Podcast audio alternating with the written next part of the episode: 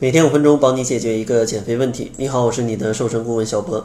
这期节目呢，主要想跟大家聊一聊跑步。其实，有的人觉得跑步是一种非常好的减脂运动，但是呢，有些朋友又觉得跑步会消耗肌肉，而不敢去跑步。那跑步到底会不会消耗肌肉，并且它是不是一种很好的减肥的运动呢？咱们今天就聊一聊这个问题。其实要说到跑步会不会消耗肌肉，咱们就得来看一下跑步当中能量它是如何去消耗的。其实人体主要有三大功能物质，分别是糖、脂肪跟蛋白质。像人体日常活动时的供能，一般都是来自于有氧系统，跑步当中也是如此。在这个系统当中，也就是糖和脂肪共同燃烧去产能。所以呢，在这个环节当中，消耗的蛋白质是非常少的，因为蛋白质啊是人体一切细胞和组织最主要的组成物质，它呢会参加细胞生命活动的每一个进程，所以说并不会作为主要的能源物质被消耗掉。但是有一个情况是特殊的，就是如果你体内的糖储备的不够，也就是说碳水化合物摄入的不够。这时候身体想要用糖来供能，但发现没有，那它也会被逼无奈，可能会用一些身体里的肌肉，也就是身体里的蛋白质去供能。所以说，假如你不想要运动的过程当中去消耗很多的肌肉，消耗很多的蛋白质，那一定要在减肥的过程当中，尤其是运动减肥的过程当中，注意补充碳水化合物，也就是主食。如果你一味的节食，不去吃主食，还疯狂的去做有氧运动，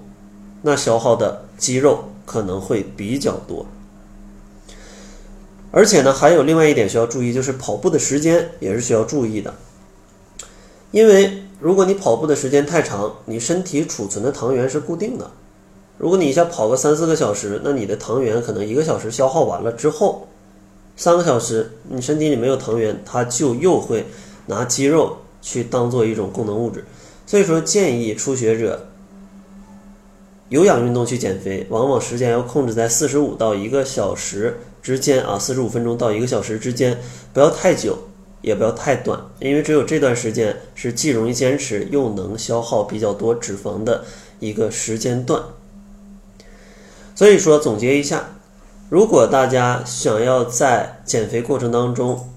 用跑步帮助你燃烧更多的脂肪，那咱们在跑步的过程当中，就是跑步减肥的过程当中，一定要注意补充主食，千万不要不吃主食。如果不吃主食，体内的碳水化合物太少，就容易分解肌肉，把你变成易胖体质，变得越减越胖。所以呢，第一点一定不能不吃主食。第二点，在运动之前可以适当的补充一些坚果或者说水果。来补充一些碳水化合物啊，补充一些糖，帮助你运动的时候可以更高效的去燃脂。